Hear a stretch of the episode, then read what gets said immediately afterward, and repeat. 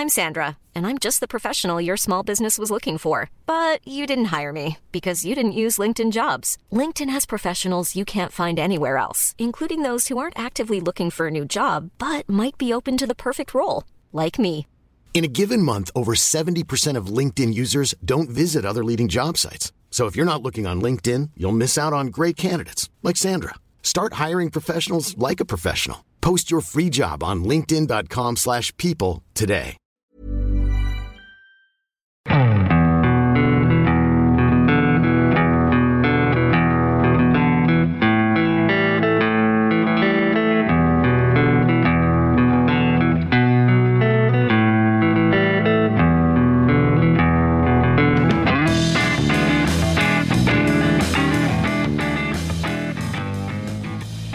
Hello and welcome to the Second Tier Podcast. I'm Ryan Dilks and I'm joined by the Slaven Bilic to my Rob Edwards.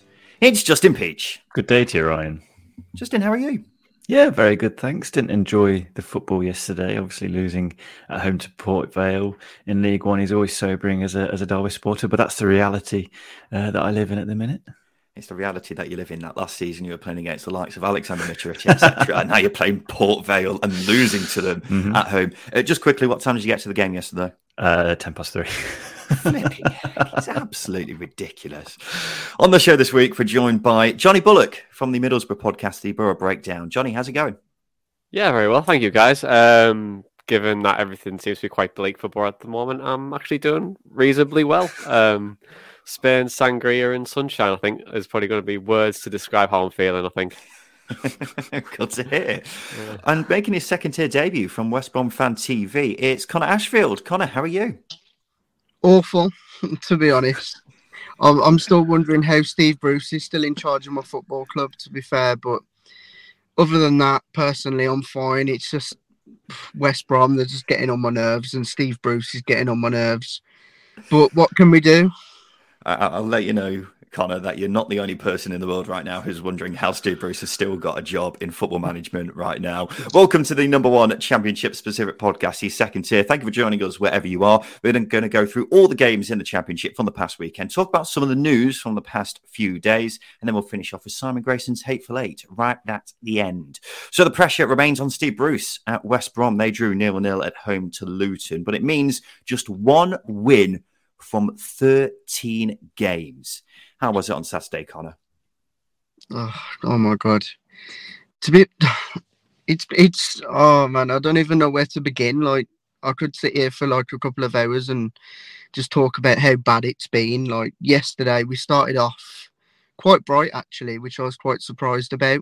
Um the first 10 15 minutes I thought we played well, but after that the game just got flatter and flatter. Bruce's substitutions were pathetic as you know, as well as his management. He's just an absolute dinosaur of a manager. And, you know, I, th- I think personally he's only there for his payout now. He, he knows that he's failing. He just wants a big a, a big payout so him and his son can go on holiday. I just I hate them both, to be honest, personally. Um, and I don't normally hate football managers, but he's just toxic. He's making this club so toxic. It's unbelievable. He did it at Newcastle. Um, I don't know how the guy still gets a job in football management. If this was me at work and I was underperforming like he was, I'd, I'd have been sacked a long time ago. Um, and all West Brom can do is put out posts about energy drinks. No one cares. Just sack the guy. Like uh, the, the only problem is it's not just his fault. Um, there's a lot of stuff with the ownership as well. Um, you know, Guochuan Lai, he's took out like 10 million, maybe more from the club um, to make his businesses better. And he doesn't give a crap about Albion. All he cares about is is the fact that he can say to his mates back in China that he owns a football club. Um, that's why he's took out all that money. He's he's not going to pay it back with skint at the minute. And I think this is why we're not getting rid of him because we don't have the money to get rid of him. And number two, Ron Ron Gourlay is good friends with Steve Bruce, but if they've got any care about this football club, Steve Bruce for me had to go last night. He didn't go. He should have gone weeks ago for me. Why don't you say how you really feel, Connor? Um, I mean, I don't want to waste too much time talking about the Steve Bruce situation because it's just difficult to give any reason why he should be at the club now, really, isn't it? So we'll, we'll just leave that there because it, it just seems like it's a matter of when, not if he gets sacked. But I did want to ask you a bit about how the club's being run because we have plenty of messages from Albion fans talking about how things are going on behind the scenes. So give, give us a bit more about why the supporters aren't happy about that. Well, uh, when he first arrived at the club, everyone thought it was, you know, they looked at people always do it on there. They look at people how much they're worth and stuff, and you know, he was in the I think he's billionaire category. I don't know if he's actually a billionaire himself, but from his assets and everything, he's like a he's a multi-billionaire and you know, he bought he bought everyone a beer the first game. Everyone thought, "Oh, this is great. We've finally got a chairman who cares." Um, and then he just he, he shows no interest. He's not bothered about the club. Like I said earlier, he's just bothered about showing off to his mates that he owns a, a football club back in China. Because back in China, that's like a, a big thing, and you know we're, we're being in the Premier League and stuff like that. So it was it was decent for him to to have West Brom as one of his uh, businesses, but it's poorly run. You know, he's took out money from our club. Uh, he's loaned it to himself, and just to fund his other businesses. And, you know, he's never at games, he's always absent. He doesn't actually know what's going on. And it's being run by, you know, Ron Gourlay mainly. And his decisions are just absolutely awful. You know, Ismaël he got sacked for less than Steve Bruce did. And I didn't particularly like Valérien Ismaël in the end. You know, it turned really bad, the football. But under Steve Bruce, it's just a, it's, it's another level. But I blame the ownership for for all this, to be honest. The the majority of it, I blame it fifty. Well, yeah, fifty percent Ron Gourlay and uh, Guochuan Lai, twenty five percent Steve Bruce, and twenty five percent the players because it's just rotten from top to bottom. Quick word on Luton, Justin, unbeaten in nine. Probably should have had more wins in that run, but nonetheless, they're moving in the right direction, aren't they? Yeah, they are, and it's they, they're starting to keep clean sheets and starting to convert chances. I know the West Brom game was was a nil-nil draw, but on reflection, it was probably it was probably a decent result for Luton. They're going away to the Hawthorns, and I know West Brom are massively underperforming at the minute, but they still create an abundance of chances, and they've still got an abundance of good players. Um, so to go away and get a nil-nil draw, um, I think they'll take that back to Kenilworth Road quite happily. Um, and yeah, and build upon it because, as I say, they're, they're starting to become a solid side. Um, and as well as that, everything's moving forwards, uh, going forwards as well, which is a massive positive. Millwall 2, Middlesbrough nil. A double from Zian Flemming gave the Lions their second win in five games. Boro, though, just three wins this season and still managerless at the time of recording. What was your reaction to this result, Johnny? Oh, disappointing, like really disappointing. Um, we were poor yesterday, like like Ben said, poor, like really bad, like awful. Um, like I think we've been. I think you said at the start of the season. Well, probably prior to the Sunderland game, I would say Boro unlucky. We've been like it's fine margins. In fact, we should have finished games off when we didn't. But since that Sunderland game, we've been absolutely horrendous, and it's just followed through um, to all the way to this game as well. And I think we gave away sloppy goals. The first one's a big deflection, of course, and Steffen has no chance. And the second one's just it's worse than schoolboy defending, to be honest. And Millwall did really well, had a good low block, made it really difficult for us to, to break them down, won the second balls really well. The crowd got in, got involved with, with them as they started to progress the player, and their second goal just, just killed us off, and we were never going to score. Doesn't it, it could still be playing now, and we were never going to score. Zian Flemming, Justin, we were joking about the number of shots he's had and the lack of goals he's scored, but he's now got three in his last two games for Millwall after joining in the summer, and he's starting to look like a serious player for them, isn't he? Yeah, he's he's shown glimpses pretty much all season, but now he's starting to get the goals. Um, it's a massive, massive positive. Um, and he's just he's just showing that he's he's got the confidence and ability to thrive at this level. He could really become, um, I don't know, a, a, twenty million pound player if things go really well for him. Um, I mean, Jed Wallace, when you talk about the fees that were quoted for him, no one really paid it. Um, but if if Zian Flemming has a good season, um, and, and builds upon these performances and starts getting the goals and starts converting more of his chances that he creates for himself because he has to create those chances for himself because Millwall have been a little bit limited going forward at times. Um, I mean, if you look at his second goal um, in particular, he found himself in acres of space. It takes good players to to go out and find those those um, those those those spaces. Um, but if he keeps building these performances, yeah, he could easily become a twenty million pound player for Millwall, and that's probably why they invested the money in, in him. Let's talk Boro's search for a manager, Johnny. The latest word on the street is Michael Carrick being linked with the job. What do you think of that one? Yeah, he was he was one of my choices to be honest. Uh, him and Rob Edwards, and you know he's got a really good pedigree. Michael Carrick, you know he's worked under Sir Alex, Jose, Van Gaal, and Ole as well. If you want to really count that um, as a good manager, but um, excellent footballer. You know, he always used to see the game uh, really well in midfield, find space, how to penetrate, and also try to distribute play really well. So if he can take that into his management, um, I think it's rumored that it was Mike Phelan and René Meulensteen was going to be the assistants coming in. So that would be like a really solid coaching team. And whether we were to do that, that would be a, different story. But Boro's history has proved that Brian Robson, former Manchester United player, good pedigree, came manager. Steve McClaren, and assistant uh, under Sir Alex, came as manager. Uh, Karanka under Jose Mourinho came good manager. So we've got a good history of bringing these type of managers through. So it's a good appointment if we can do it. But also, Rob Edwards is, is still a really good coach as well. Really good foundation in terms of England coaching. Wolves, coach at Telford, but then also Watford is kind of a, a poison chalice, isn't it? So, I mean, you can't really look at that too much. So, another good name as well. But yeah, Carrick's a, a, a decent name, but it's going to take a lot for Boro fans to get on sides for any manager. I think now it's in currently in the market. Well, you, you mentioned Carrick, you mentioned Edwards. If it's not Carrick, who else would you go for? Would you go for Edwards, or is there someone else who you'd favour? Yeah, I think Edwards would be my personal pick. You know, Carlos Corberán is, is also another name mentioned. Um, I think he's very pragmatic and flexible as a manager. He showed that at Huddersfield and can play multiple styles and adjust to the players and the game demands. So that is a very, very good coach to potentially bring in. Um, but I think for me, Rob Edwards, he fits the mold. He's worked with Kieran Scott in the past, and it just makes sense that he ticks that he ticks the boxes and he can grow as a manager as the club grows once again. Johnny and Connor, cheers for now. We'll be back with you later to play Simon Grayson's Hateful Eight. Justin and I, though, are heading around the grounds, and we'll begin with Watford. Oh, Watford. They lost 3 1 away at Blackpool, and Slaven Bilic has now lost as many games in charge as Rob Edwards. And he's only been there for three games. Mike Duffy is from the Watford podcast, Voices of the Vic. Mike, what's your reaction to this result?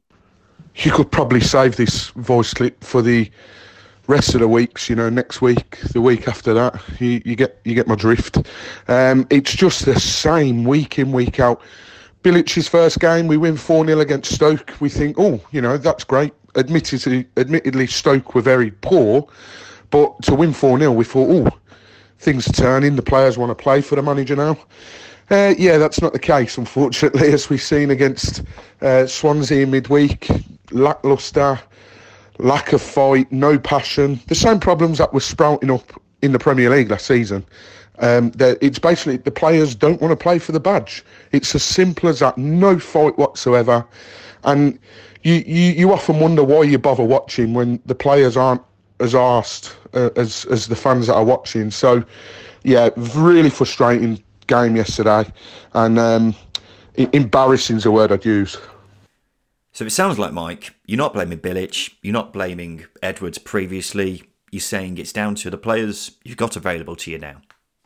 Absolutely, yeah. You know, Edwards only could work with what he had. Bilic has got the same group of players that Edwards did yeah, you hear about new manager bounces, and I think that 4 0 win at Stoke was possibly our new manager bounce. But it's back to the old ways. It's the players on the pitch who aren't doing their job. And Mr. Pozzo and co have had all of the summer to realise how poor we were last season and get the correct players in. But yet again, for another transfer window, we've not done it.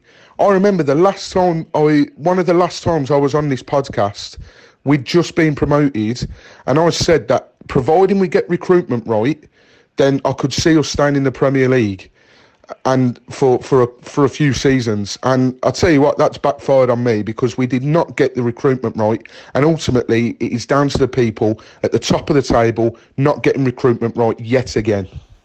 And that brings me nicely, Mike, onto the Pozzos, who have done a lot of good for the club over many years. But are you saying that you think it's finally time for a change?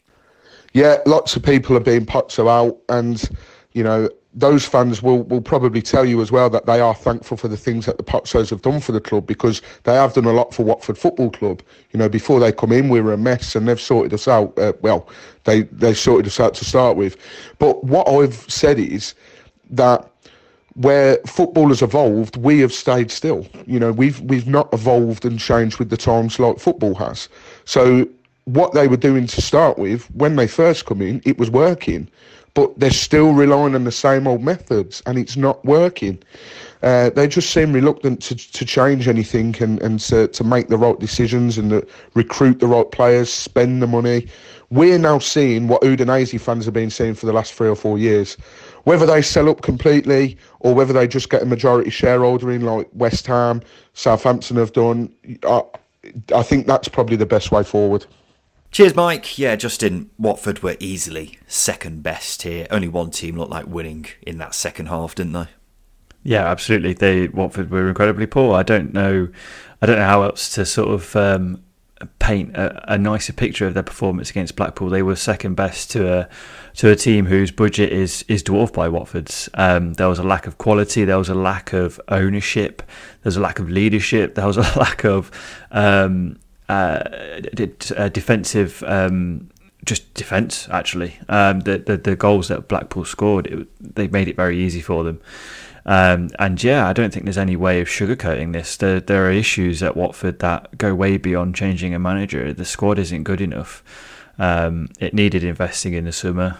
They didn't really do that. The uh, the Watford hierarchy, and now they're paying the dividends of it. This this team, as I said, had more more problems than Rob Edwards. So many more problems than Rob Edwards.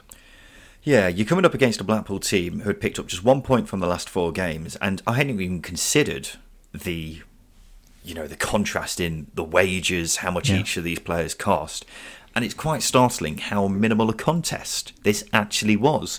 Going forwards, they offered very little. The goal came from a wonderful free kick by Imran Louza, and he was left with the burden of creating anything for this Watford team.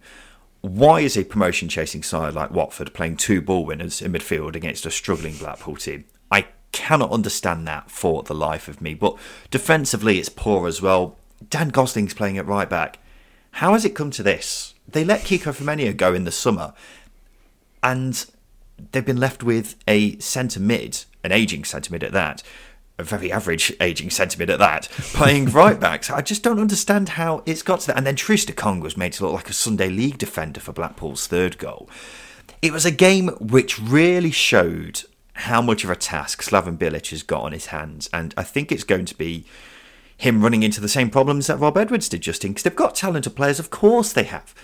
But there's glaring Grand Canyon sized holes in this team, which is why I don't think Bilic can really take a large chunk of the blame here. He's got to work with what he's got, but even then, being easily second best for a struggling Blackpool side, not a good look, is it, in your third game in charge? No, it isn't, and um, this is why I said that they, they it seems like they just picked Bilic's name out of a hat with any little research. Because if research went into it, they'd find a manager who was able to put together a, a team that was capable of playing with players um, in the way that Watford are current, currently going to could, could any. Could any manager do that though, Justin? I, I think Bilic yeah. could do that because it was a similar kind of setup to what he had at West Brom, but now even he's struggling. Yeah, but you don't have the, the, the, the, ball progressor that you have in Romain Sawyers, for example. You don't have the composed ball playing defenders at the time that West Brom did either. Um, and they, they lack that spark um, without João Pedro going forward as well. Um, I know Imran Louza is a fantastic player. He really is. He he he's carrying the burden, as you say, of, of making Watford tick. Um, and that shouldn't be the case. There's enough quality in that team in the attacking third anyway to, to, to be a lot better, but they just lack controlling games. They lack discipline, um, and as I say, they lack leadership and ownership, which goes more down to the players than it does the the managers. I think there's just a big contrast in quality between the very good players, the likes of Pedro, Sarr, and then some of the other players in this team. As you're looking mm. at the defenders, the likes of Troost-Ekong, Dan Gosling, etc. These players who may look like big names on paper and have had success in the past, but in actual fact aren't actually good enough really to be part playing week in week out in a uh, Watford team, really. Uh, and I think that's exactly what we're seeing here. I, I don't mean to sound disrespectful to Blackpool, Justin, after all we've said there about them struggling. We should give them credit. They only had 26% possession in this game. So for them to be much the better side is quite strange, really, isn't it? It is, but I think it just highlights the quality that um, Appleton has. And he's not a manager who will put out teams to enjoy possession by any means, um, but he sets them up really well. He sets them up uh, to be difficult to beat, and he allows his um, creative players to, or his attacking players to thrive. And you saw with Jerry Yates, for example, playing out wide. Was it was it was a very good player. Uh, was a very good performer in this game, um, and as well as that, I think the the partnership of Ekpiteta and Thorniley in this game as well handled everything Watford threw at them, albeit it wasn't that much, but they looked very comfortable. And actually, I think the the introduction of Liam Bridcut coming on at half time was really important for Blackpool because that brought an element of control into Blackpool's play, which allowed them to to give the, the more attacking players a lot more freedom, um, which is why they, they, they seem to get better throughout the game. Um, and I just don't think Watford had an answer to it. Um, and as I say, they've got good players. Uh, Theo Corbeanu as well was, was really good. Um, and the fact that he's he's still not really got going, I don't think. I think it's a yeah worrying thing for opposition players. Yeah, both of Yates's goals were nicely taken. That was his first brace at championship level as well. I really like what I saw of young Charlie Patino in midfield. CJ Hamilton was lively when he came on. It was just much better from Blackpool after a tough few weeks, wasn't it? They've got Sheffield United away next week, which is a tough old game. Speaking of, Sheffield United sticky patch is seemingly getting stickier. They lost 3 1 away at Stoke. A goal and an assist from former Blade Phil Jagielka, of all people. I think that's his first goal in something like three years now as well. And of course, it came against his old team. Another game, Justin, where Sheffield United struggled. Yeah, they looked off it. They looked off it. Um, they lacked energy. Credit to, to Stoke with, with how they how they were set up, and I think that's what really edged it was the fact that they were able to run a bit harder for longer. Um, the Sheffield United, and as well as that, I think the four at the back exposed them quite a lot, especially in wide areas because Stoke went four at the back as well and matched them up. Um, and if you if you're matching them up and you're um, probably slightly ahead in terms of um, fitness and, and, and, and, squad rotation, you're probably going to come out better. Um, and I just think yeah, Sheffield United were made to look to made to look to, to be like uh, very much an average team um, in this game. And as you say, you, you're coming up against a Stoke team who haven't really been in form at all this season. Um, and I think it's going to tick at some point for Alex Neil's side um, and for Alex Neil. But for Sheffield United to go away to, to the Bet 365 and put in that sort of performance, said it midweek, it's a bit of a worry. They're missing a lot of players, having to change formation, having to go away from what they're very, very good at. Um, they're having to adapt, and that's not an ideal thing at this point in the season for, for a team ch- chasing promotion.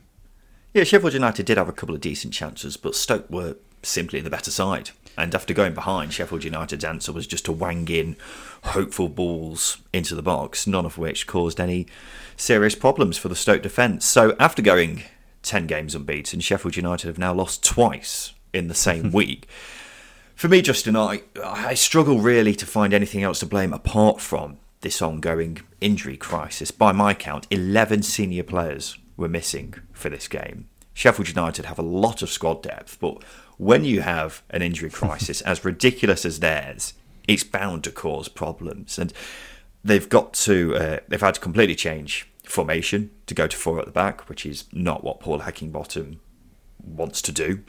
We were saying in the week that Jayden Bogle, a right wing back, was having to fill in on the left. Well, he's now injured, and so is their other right wing back in George Baldock. So not only did they have no left wing backs, they've also got no right wing backs now.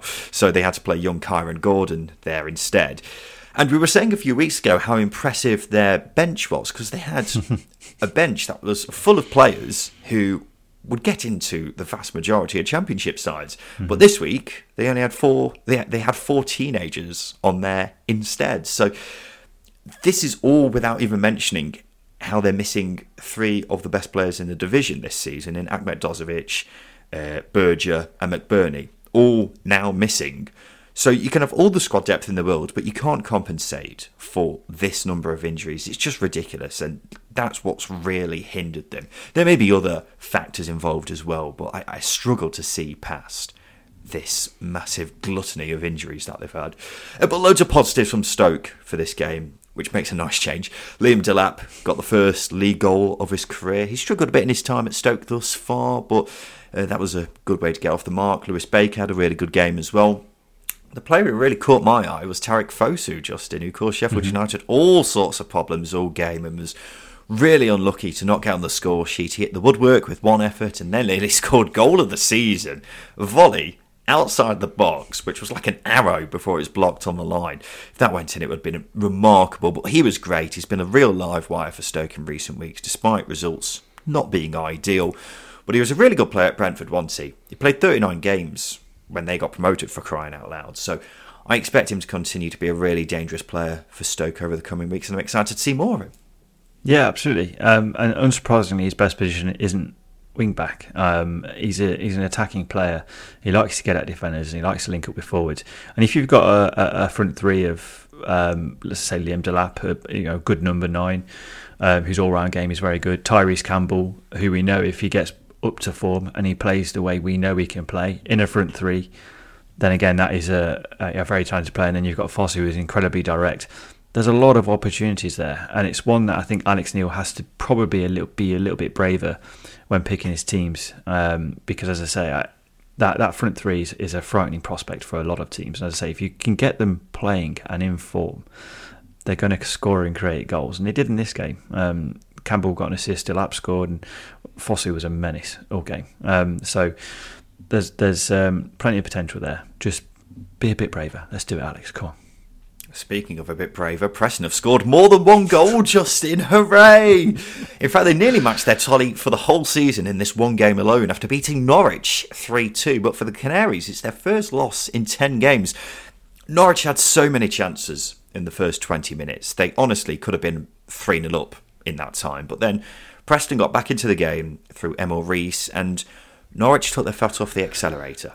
And it wasn't until Preston scored again that they pulled the finger out but then Norwich equalised and Preston went back ahead soon afterwards. And I suppose that gives even more credence to your comment in the week, Justin, about Norwich not being a team who plays well for the entire 90 minutes.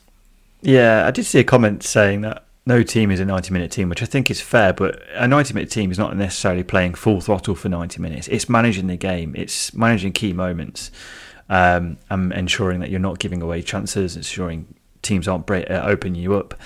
Um, so, actually, yeah, I think it's a fair assessment to, to, suggest that Norwich aren't a 90 minute team, and was, you broke it down quite nicely there as well. Um, and I think what adds to that even more is is the fact that in the first 20 minutes, Preston, uh, sorry, Norwich could have been two or three up. Um, obviously, had the first the first goal in the first five minutes, but they failed to take the chances after that. And quite rightly, you said they took the foot off the gas, allowed Preston into the game, and complacency starts to set in. You start to think, okay, we've got the quality to get past this Preston team. We'll, we'll use it. however many they score, we'll, we'll score more. Um, and that's what it felt like at times in this game. Um, and as and as I say, um, three sloppy goals they conceded. They they did hand Preston three goals, although Preston, okay, yeah, scored three goals for the first time this season.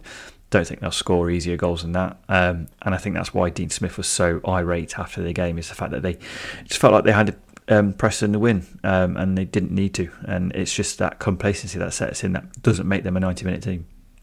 Well, they probably could. They probably created more chances in that first twenty minutes than they did in the entirety mm. of the remainder of the game, didn't they? And sure, no team is a ninety-minute team where they play consistently well, apart from you know the top teams like your cities and etc. But Norwich, on more than one occasion this season, when I've seen them, they have really good periods for about probably about 20 minutes, and that has seen them over the line on various occasions. But then, quite often, the drop off in intensity that we see in the other chapters of the game is hmm. quite alarming. So I think it's definitely something Dean Smith needs to work on um, because when they're very good, they're very good. But when they're they're off it a bit, like we have seen more recently, then that's where the cause for concern is. It's worth saying Norwich had a goal disallowed late in this game. Kenny McLean scored from outside the ro- mm. outside the box, but the ref blew up for a bit of argy bargy in the Preston area. It seemed very harsh, Justin. Yeah, yeah, it was a strange one, really strange one. Um, I watched the replay two or three times, and I can't think why the referees just disallowed it. It's um, a bizarre decision, and not really seen too much explanation of it either. It's gone, it's gone um, it's gone away quietly. It seems. Um, I'd be very frustrated if I was associated with Norwich. Considering it came at such an important part of the game as well, I'm surprised that I haven't seen more spoken mm. about it because it was such an innocuous kind of thing, wasn't it? So, an amazingly bizarre decision for that to be chalked off when it could have won, well, more than likely would have won Norwich a point that late in the game. Um, to be fair to the ref, he was blowing up pretty much as Kenny McLean hit it, and the Preston defenders may have made an excuse that they wouldn't have gone for it as much if the, the referee hadn't uh, blown his whistle.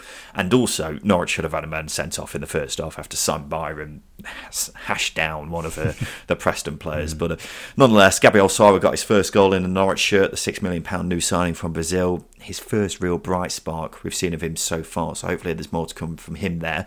What a result for Preston, though, Justin. They've been ridiculed recently for their low scoring games, but this was a bit more of what we were expecting under North End with Ryan Lowe in charge, wasn't it? Yeah, Ryan Lowe said before the game that he wanted to set a marker down to the rest of the championship, um, and I think he did that. I think he's shown what Preston are capable of. Um, albeit, okay, they didn't create as many chances as you usually do, and Norwich created a hell of a lot of chances, and Preston had to ride their luck at times. But if you consider the fact they've gone away to Carrow Road, scored three goals, yeah, Norwich gave them a couple. Um, but nonetheless, they, they were still they still managed the game well. They still took their chances when they needed to and that's not something we've been able to say about Preston at all this season. Um, so it's a it's a massive, massive positive, and completely agree with Ryan Lowe. I think this is a sort of game that should make the division stand up and think if Preston can can play like that and take the chances like that in in more games more often, then they could easily be a playoff contender. But I just don't think they have that consistency in them at the moment, and it might take them a season to get to it. But as I say, I just think that's a, a very good marker for, for this Preston team and what they're capable of, and should make quite a few um, stand up and go, okay, dude, these are decent. Well, of course, if they concede as few goals as they do, and then they actually score some of the chances that they're presented with, then of course they're going to be higher up in the table. I, I think that's a pretty obvious statement to make, Ryan. Though um, Troy Parrott got his first goal of the season previously he'd been the player to have had the most shots in the division and yet to have scored. So that would have been a relief for him. Although it did make me laugh that he's been so unlucky in front of goal, and the first time he does score, he goes down injured for some reason as soon as it goes in, sick as a parrot. Um, the Great Dane Emil Riis Jakobsen was the main man though, Justin, scoring two goals here, basically the only two chances he had in the game as well and he looks as if he's got that taste for goals again, which is massive for Preston, isn't it? He's a wonderfully talented striker, capable of scoring all sorts of goals, whether it be headers, volleys, from distance. And he seems to be the kind of striker who scores five in five games and then is quiet for the next five or ten games. That's not necessarily a criticism, as long as he ends up with a decent tally by the end of the season. I don't think you can point fingers at him, but without a doubt, Preston need him to be informed, don't they? Because goals has been a problem. I think that's fairly obvious. And if he sustains his form and Preston continue to keep it tight to the back, who knows how far we'll get them. Right, Justin, let's take a quick break. After that, we'll talk about QPR's win against Reading on Friday night and Burnley with their remarkable form continuing away at Coventry.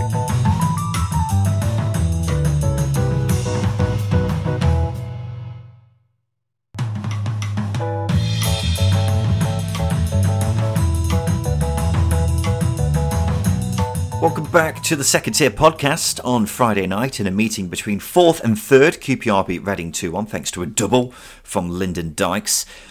Some questionable refereeing here. QPR were denied a clear handball, clear as day, in fact. I often don't understand the modern day handball rule, Justin, but unnatural position, hits him below the sleeve, whatever criteria needs filling, I don't see how that cannot be given. Uh, there was also a challenge by Andy Carroll, which was very reckless to yeah. say the least. Yeah, I I didn't think this would get brought up, but I thought that was a red card at the time of viewing. First, first view of it anyway, I thought it was a red card. I thought Andy Carroll was a lucky boy. Um, I really did, and I, I, thought he kicked out later on in the game at. Um, I can't remember who made the tackle on him now, but I thought he kicked out on him. Um, but the opposition player was was booked for his challenge. Um, so yeah, yeah, very very lucky boy, Andy Carroll. I think. Hmm. Fortunately, those two decisions didn't cost Rangers, and they were good value for the win in the end. What a header that was from Lyndon Dykes for the first one, Justin It may look like your bog standard header for the casual fan, but that is such a brilliantly guided diving header into it, and also scored the winner from the penalty spot later on. And I, I think QPR will have every right to look at Lyndon Dykes for a bit of inspiration over the coming weeks? Because look, they've lost Chris Willock, a massive blow for them because he's such an important player. So players like Dykes need to step up in his place, don't they? He's a guy, to be honest, I often forget that he's there because he's had a bit of a so-so time at Loftus Road, hasn't he? But we regularly see how good a player he is for Scotland, and actually seems to play better for Scotland than he does QPR for some reason. But Friday night was a great example of what he can do on his day. So this is his time, isn't it? What better way to show how good he is now that he's probably going to get a run of games in the team in Willock's absence? Yeah, I I rate Lyndon Dykes. I like him. Um, there's just something about big number nines that I like, and yeah, okay, he's not as clinical as, as he could be. Um, but if you if you put crosses into the box for him, he's going to be a threat. And for as long as he's a threat, he's a useful asset to your team. Um, and that, that ball in from Osman Kakay, I actually thought it was a. I don't think it was the best cross. It was obviously went to him, but you know there aren't many players who can pull off a stooping diving header like that and guide it into the corner. Um, I mean, clearly that they'll they'll know he can do it from training with him, but I don't think many players will be able to pull that type of header off. Um, so I don't think it was the, the best crosses from from from Kakay. So it was, it was, an even better finish from from Lyndon Dykes, and that's just what he's capable of. You put balls in the box for him, you'll get chances off, uh, you'll get shots off, you'll get headers off, um, and that's going to create opportunities for for your teammates if they don't quite pull off and they bounce around the box. He's caused a bit of havoc. Um, and yeah, he's going to be a useful player. And as you say, he's got to step up and score goals if he doesn't, he's got to at least contribute. And I think that front three was, was very productive on Friday night. Ilias Chair, Dykes, and Roberts, they were very, very good and caused Reading problems all night. Well, on paper, it looks like a good front three, doesn't it? Um, so you'd expect those kind of results, but only time will tell whether they continue to produce. QPR joint top after this win, a brilliant runner from, from Mick Beale's boys. Paul Ince said this result brought his side back down to earth. The thing is, you could have said that about any of Reading's other losses, but then they followed followed it back up with a win every time. So I don't want to get too carried away, really, Justin. They still sit fifth in the table after their miraculous start. Justin, if I had to push you to predict right now where Reading would finish, where would you say? yeah. Uh, I would say right now, um, if everyone is as fit as they are now, I'd say mid-table, um, maybe lower mid-table. I just think like I said, the squad depth isn't isn't ideal. I know Reading fans will say that they've got enough depth. Um, but Paul Ince said himself they're using the same 13, 14 players every week. Um, so if you're a manager saying you don't have the depth to to cope, then perhaps you don't. Um, so yeah, I think I think lower mid table right now is where I see them finishing because they were well beaten by QPR. I know it was fairly close, but they didn't offer too much, um, uh, too much going forwards against Seny Dieng, and Joe Lumley pulled off a couple of good saves, so it could have easily been three or four one to QPR if they were a bit more clinical. I honestly think they could finish anywhere at this point. I think right now, right now, right now, they're the most unpredictable team to place in the division, really, aren't they? My I, I, don't. I don't see them finishing in the top six. I just don't think they're strong enough no. um, for that to be a realistic thing. Um, top half would be a remarkable season, but even then, I think that's a bit of a stretch for this this side. Mid-table, I mean, even mid-table would be a good season for Reading, considering the hmm. summer of transfer restrictions yeah. and um, you know everyone's pre-season predictions of them. I'd say right now I'd be looking at probably somewhere around 18th, 19th, which I think Reading fans would be a bit disappointed by, but I would say that's still a fairly good season for Reading. But I just don't think their squad is strong enough or deep enough to realistically go much higher than that, unfortunately. Mm-hmm. Um, they've been miraculous so far, um, but I would be surprised if it continues for much longer, I've got to say. I still don't think a relegation battle is completely out of the question because we have seen teams in the past get dragged back into it mm-hmm. um, from positions similar to Reading. But yeah, at the moment, honestly, could just throw a dartboard at league table and say, yep, that's as good a chance as them finishing anywhere else on the table. Uh, and Nathan Telegol gave Burnley a 1 0 win away at Coventry. A really well managed game by Burnley, which is much needed considering they had let in late equalisers in three of their last five games uh, prior to this. They didn't let Coventry have a single shot on target, which is actually quite impressive, isn't it, Justin? They sit fourth in the table, two points off top, having only lost once this season. Justin, with Sheffield United in a sticky patch, Norwich dropping points twice this week. Could Vinny Kompany be eyeing up a chance to pounce at the top two? Well, yeah, without a doubt, they've got the uh, squad depth to compete. Um, they don't have as many injuries as Sheffield United do. That's a big plus. They have more depth um, than QPR, who sit above them at the moment, and Norwich seemingly um, have ability to be their own worst enemy. And I think Burnley, Burnley fall into that category um, similar to Norwich. They can shoot themselves in their foot hugely, um, and and they might have done the same here against Coventry. Um, Coventry in a in a bit of a rut at the moment form wise, um, and they failed to build upon their, their really good performance. They failed to get a second goal and kill the game, but nonetheless, it's a, it's a good result. It's another clean sheet. Um, so yeah, I think he will be eyeing up the top two at this point. It's a really good time actually, um, because they're unbeaten. Sheffield United are in a bad spell, and Norwich last two games have wobbled a little bit. So, or last three games actually, they've wobbled a bit, even though they beat uh, Blackpool last weekend. Um, so yeah, I think he'll be licking his lips at the thought, but they need to be more consistent themselves. They they really do. They need to be um, more aggressive and more clinical as well. Yeah, I've been very impressed with Burnley on many occasions. They dominate the vast majority of games. I mean, they've got the most average possession in the division by quite a distance, which is quite the feat considering they played under the previous manager who was not that way inclined, and the fact their current manager hasn't managed, managed in this country before. So the fact they've only lost once is pretty remarkable. The obvious reason why they're not top is they draw too many games, and I think that's hmm. down to a couple of things. One, conceding late goals, which may be down to having a slightly inexperienced back line, but also putting the games to bed. I think the second is more difficult to fix but the answer could be in Scott Twine, who's apparently back in training and may give Burnley that X factor in the final third that they could do with a bit more of. So, to go back to the original question, I think Burnley aren't far off being one of the very best teams in the division. If they keep ticking over, then they'll continue to be in or around the top two, but I think they're capable of being more and being a very dangerous challenger if they just get that little bit extra, particularly in the final third, which I think has let them down a bit. Uh, this is Coventry's first loss in five. Not a great performance here. I think just simply outclassed at the end of the day, weren't they, Justin?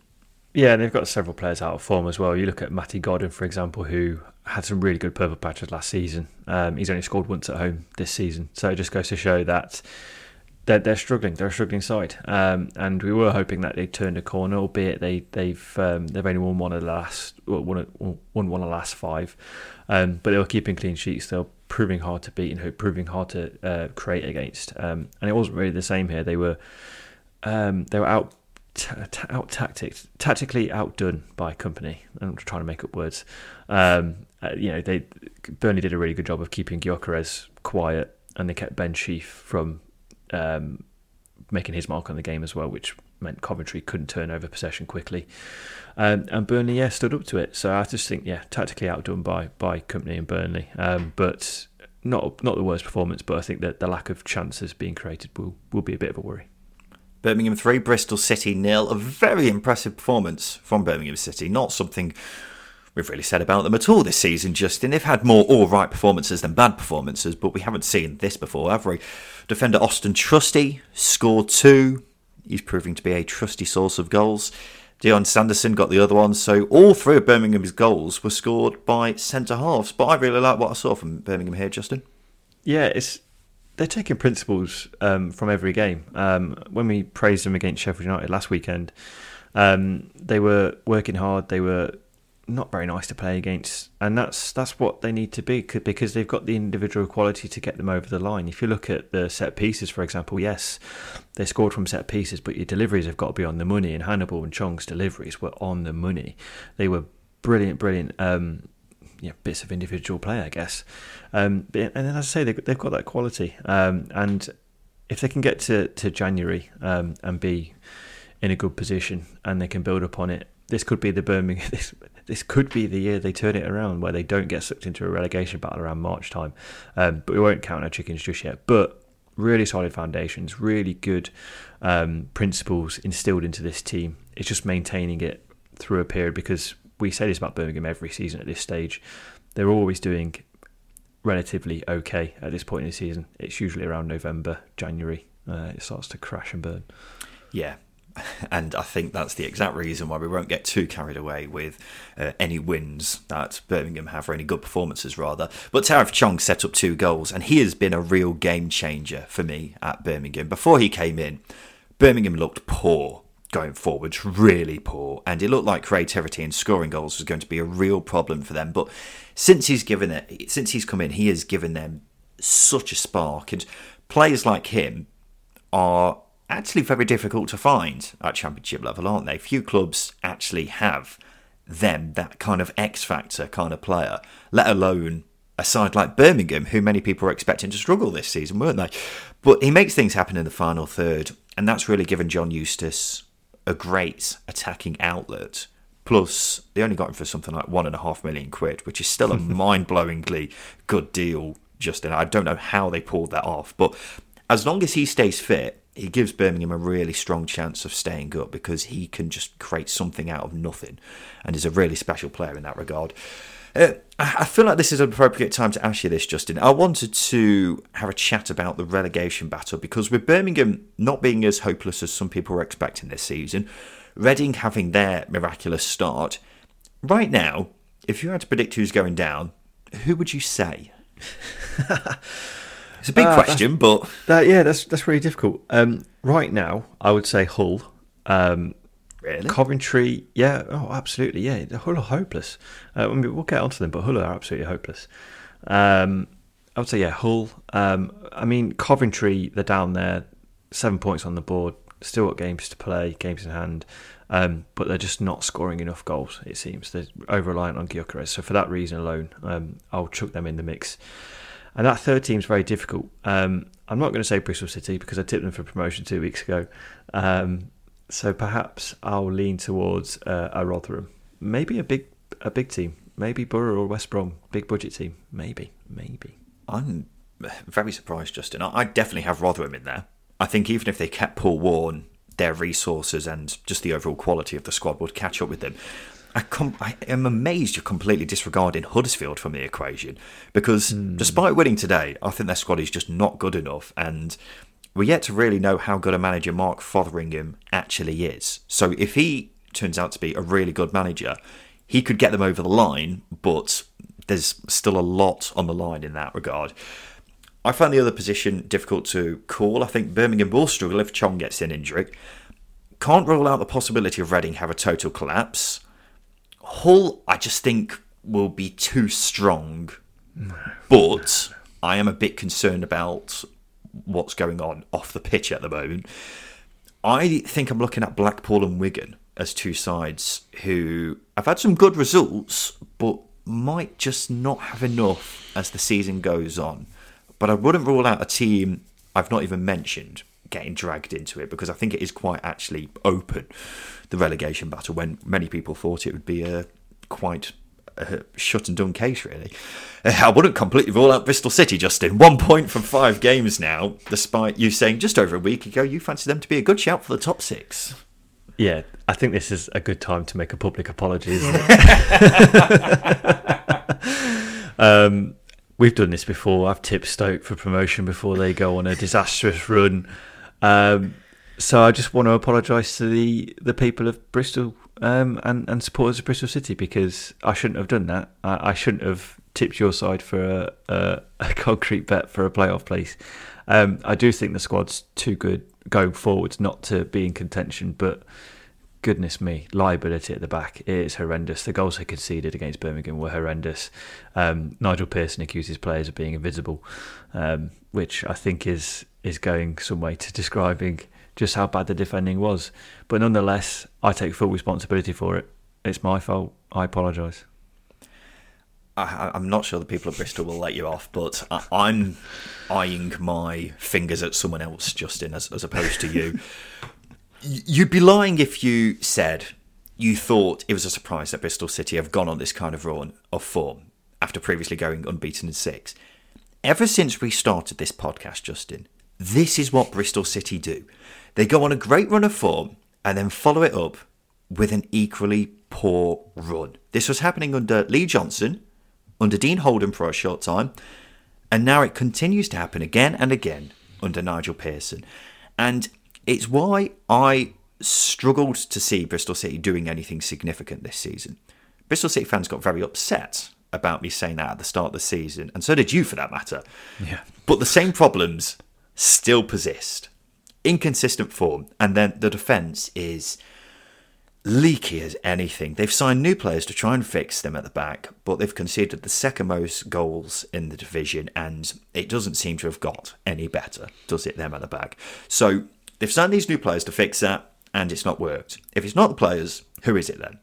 You've got to look at the manager, who, as I've said repeatedly, is the main reason why I struggle to get excited about them doing anything significant because I just don't particularly rate Nigel Pearson as a manager. And I'm not, you know, claiming victory yet over whether I was right about Bristol City because after this poor run of form, Justin, they probably will go on another good run of form and then follow it up with another poor run. And they'll just keep doing that for the rest of time until something significant changes because that's just what Bristol City do. And I, I just, it's painstaking because they should be a club who are challenging for, you know, the playoffs, but I just don't see it being a realistic thing until there's significant change at the club. Uh, let's talk Swansea, who won for the fourth time on the bounce after beating Sunderland 2 1. These results just keep on coming, Justin. Yep, and it was another good performance from Swansea. Um, they created the better chances, kept Alex Paterson busy, um, and it was probably a game where they could have they could have scored more. Um, but when Swansea are in full flow and confident, they're such a delightful team um, to, to watch. And Swansea fans are lucky that Russell Martin uh, is, is their manager, I think, because obviously you go from Steve Cooper, who's a little bit more conservative and not as not as easy on the eye, um, and you, you bring in someone like Russell Martin and you stick with him. Uh, this is what you get. It pays dividends to stick by a manager, um, CC Watford. So it's yeah, as I say, they're, they're getting they're getting a lot out of the players as well. I think if you consider um, this game in isolation, Ollie Cooper and Luke Cundle um, have they're young players. They've had good games. They've had average games, poor games this season. Um, but the maturity they're showing to take on that mantle of, of being the creative element in this team, especially in this game, um, I think was was yeah a massive show of faith and good coaching from Russell Martin. And they, I think it was the first goal they scored. Ryan Manning's ball for Matt Grimes. Matt Grimes pulls it back. It's beautiful, beautiful Martin ball.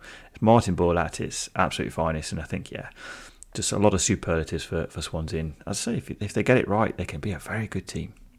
Well, the Swansea hierarchy have come in for a lot of criticism ever since they've been in the Championship, haven't they, for not spending enough money? But in, to, to be fair to them, in terms of managerial appointments, they've got it spot on on a regular basis, and that basis, haven't they? Graham Potter, Steve Cooper, Russell Martin. That's a very good rap sheet, isn't it, of managers you've appointed. So we have been waxing lyrically over Swansea recently. I'll try not to do it again. The most impressive thing is that they're winning games despite Joel Piroe being in a bit of a lull in form, aren't they? But wins against Hull, West Brom, Watford, and Sunderland. All those teams have got their own circumstances for not playing particularly well right now, but still Swansea continue to fly. They've got Burnley away next weekend, which is quite a tricky one. Sunderland now winless in four don't think it's any coincidence that this run's coincided with the absence of both strikers. It's turning out to be a real problem for them, isn't it? Jack Clark got on the score sheet to continue his amazing start to the season. The Mark Hudson revolution continues at Cardiff. They made it back to back wins by beating Wigan 3 1. This game was delayed because one of the goals was too tall, which is oh. a new one. I've oh. never heard of that one before, Justin. And Callum Robinson scored again. He's now scored or assisted five goals in as many games proving to be a really smart signing for Cardiff Inti. Great strike by Ryan Wintle too. So Mark Hudson unbeaten as caretaker boss at Cardiff, Justin. After three games, I'd imagine it's a safe bet that he'll get the job, won't he? It probably will. I would. Um, I would just hang fire a little bit. I just. It's just a new manager bounce. I think sometimes can can be it can be a thing. Um, a lot of people will try and discredit it, but just let's not avoid jumping into. Um, uh, this scenario, especially when there are good coaches available. I think if Cardiff bide their time, um, wait at least until the World Cup, I know there are a lot of games to be played, but waiting at least until the World Cup um, and then make a decision. I think that's the the best route for them. But you've still got to praise Mark Hudson. I do think um, they would be in a similar situation now if Steve Morison was still in charge. But nonetheless, they're creating more chances, they're being more clinical, and they look an exciting threat on the counter attack as well. This game, they were brilliant on the counter. Callum O'Dowda was fantastic. Sheyi Ojo, um, when he came on for Callum Robinson, was brilliant. Um, and when you think about it, they've still got the likes of Rubin Colwill, Isaak Davies, and Ebou Adams to uh, integrate into the team. They're, they they're a very good setup at Cardiff, and you might not like the business, but I've been very impressed with it. I've been more impressed with like the signings of Callum Robinson, etc. I think mm. Cedric Kipre has been a fantastic uh, addition to the squad. Um, but you know, Mark Hudson's doing a great job. It wouldn't surprise me if they kind of started to average out over over the season if he were to get appointed, but we'll wait and see. For Wigan, their home form's a bit of a concern, isn't it? They're the only team yet to win in front of their own supporters, which is surprising considering how good their away form is. I don't really understand how you can have a contrast that big, especially when it's that way round and it's the home mm. form that's a problem. A good bit of news though was Charlie Wyke scored his first goal since suffering a cardiac arrest last November, which was a brilliant sight to see. This Sunday afternoon, Huddersfield 2, Hull nil. Mark Fotheringham getting his first win as Huddersfield boss. Very quick summary of this game, please, Justin.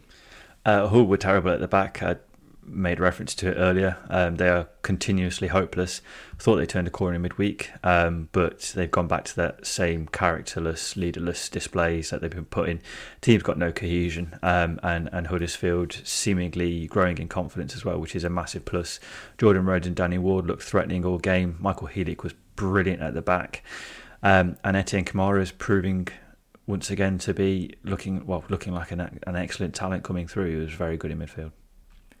Matt Taylor's search for a first win as Rotherham boss continues after they were thumped 3 0 away at Blackburn. Blackburn's form reads loss win, loss win, loss win, loss win. I mean, how can you even analyse that? They've got Wigan away on Tuesday night, if anyone's uh, wondering whether that period of form will continue. Right now, it's time for this.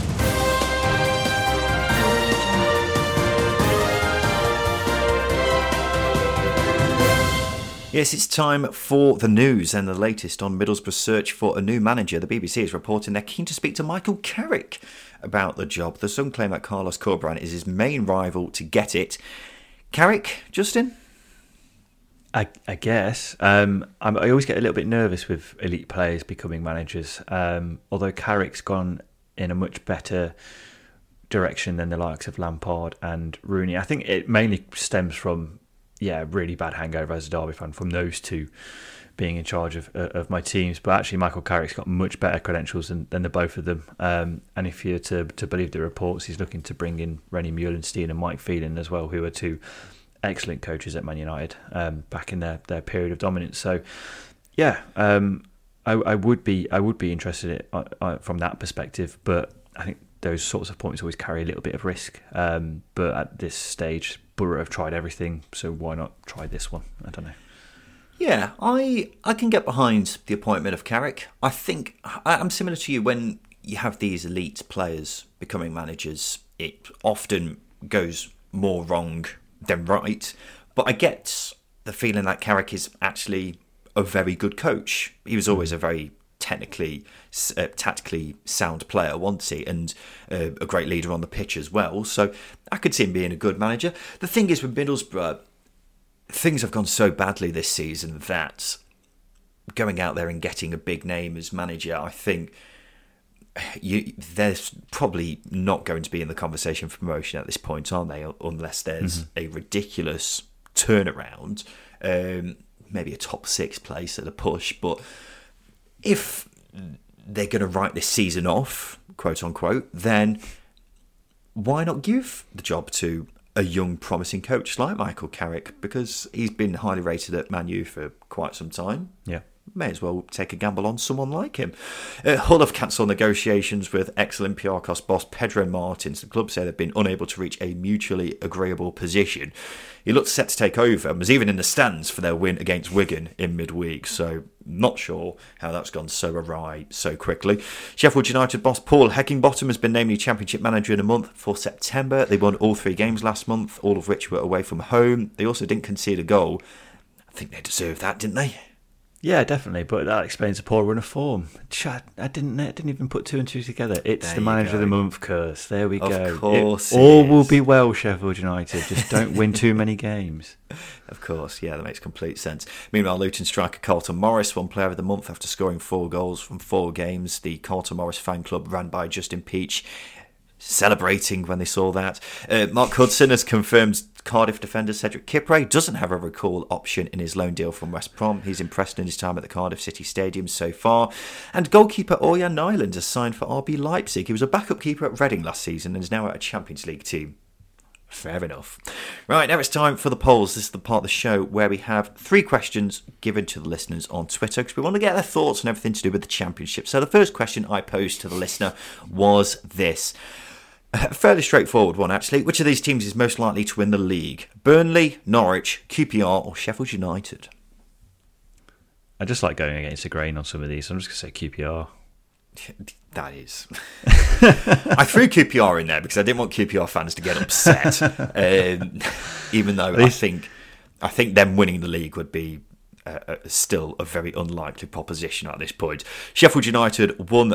Oh no, they didn't. Norwich won that poll. Thirty-eight percent said Norwich. Thirty-six percent said Sheffield United. So quite tight. Burnley seventeen percent. QPR nine percent. Which of these managers would be the best choice to be the next Boro boss? Michael Carrick, Carlos Corberán, or Rob Edwards? The thing is, I won't mind any of them. I, that's a very painful decision to make. Um, it's a bit like trying to choose your favourite ice cream. Um, and you always make the wrong decision. So the one you regret. So I would go with the least person I, I would regret choosing, um, which doesn't make any sense.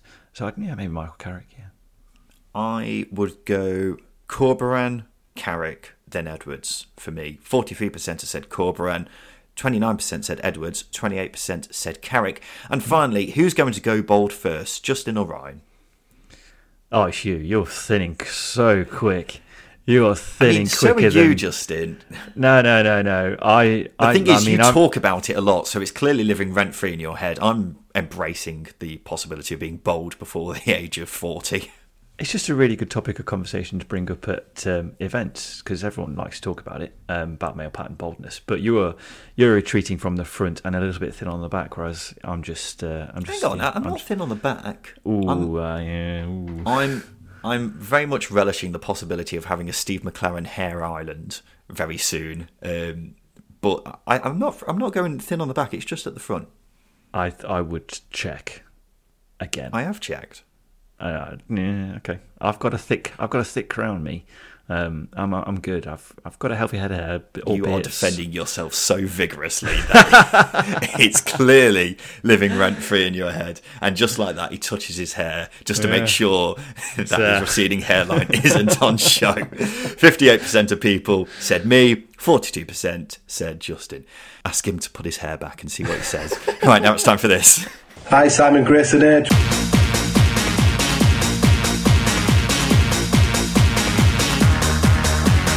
Yes, it's time for Simon Grayson's Hateful Eight. Welcome back to the show. Johnny Bullock from the Boro Breakdown podcast and Connor Ashfield from West Brom Fan TV. So I'm going to ask the boys here to name eight of a certain subject, and all you've got to do is work together to name all eight. So, for example, if I would say, name the first eight championship managers to be sacked last season, and Johnny would say Chris Hughton, that's one down, and Connor would say Mick McCarthy, that's another down. But if Justin would say Alan Curbishley, then he'd be out. So, what you need to do, chaps, is give me all eight answers without all of you being eliminated.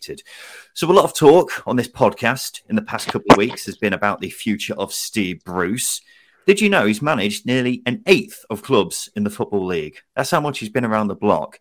But can you remember where he's been? I'm looking for you guys to name for me the last eight clubs that Steve Bruce has managed prior to West Brom. So we'll begin with you first, Connor. Can you name a club that Steve Bruce has managed prior to West Brom? Villa. Absolutely. He was so loved at Villa that they gifted him a cabbage just before he left in 2018. so that's one out of eight. Johnny Yorgo? Um, Newcastle. Absolutely. Two years at St. James's Park, where he remains the most popular man in the world. Justin Peach? In between his Villa and Newcastle spell was uh, a short spell at Sheffield Wednesday, where he could have turned around their fortunes, but he chose not to and went to Newcastle. Yeah, and that worked out well for everyone, didn't it? He was there for 18 games in 2019 before leaving to go to Newcastle. So you've got the last three prior to West Brom. You've got five remaining. Connor. Hull City.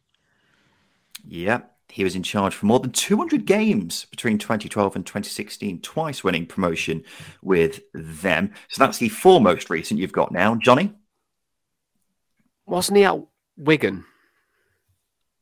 Yeah, had two spells at Wigan actually. They paid a world record amount of compensation for him in 2007. Three million quid. Just in my laughing?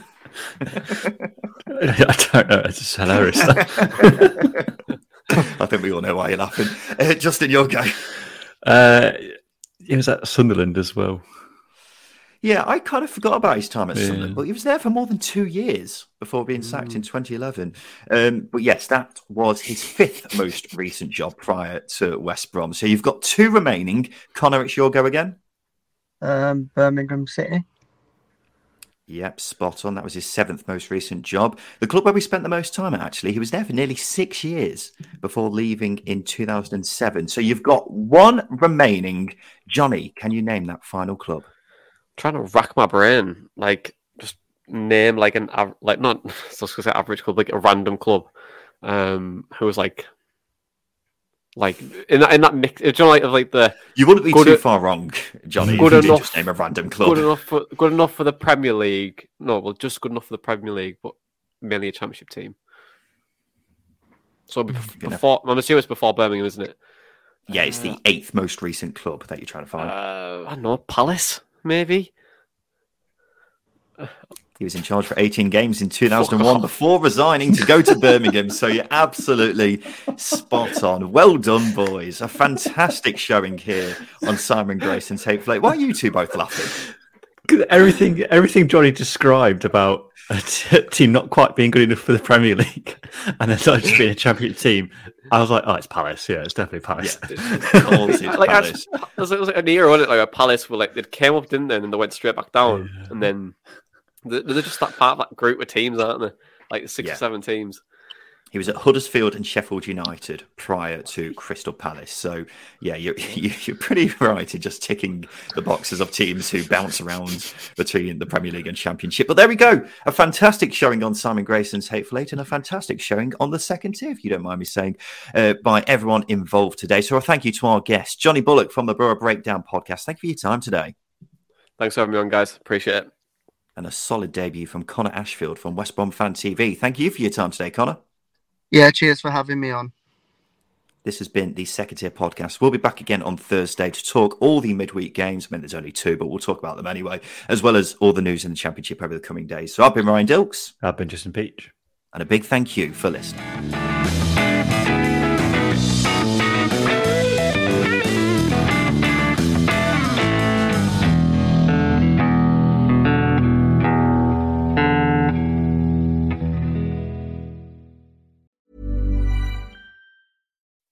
When you make decisions for your company, you look for the no brainers. If you have a lot of mailing to do, stamps.com is the ultimate no brainer. Use the stamps.com mobile app to mail everything you need to keep your business running with up to 89% off USPS and UPS. Make the same no brainer decision as over 1 million other businesses with stamps.com. Use code PROGRAM for a special offer. That's stamps.com code PROGRAM.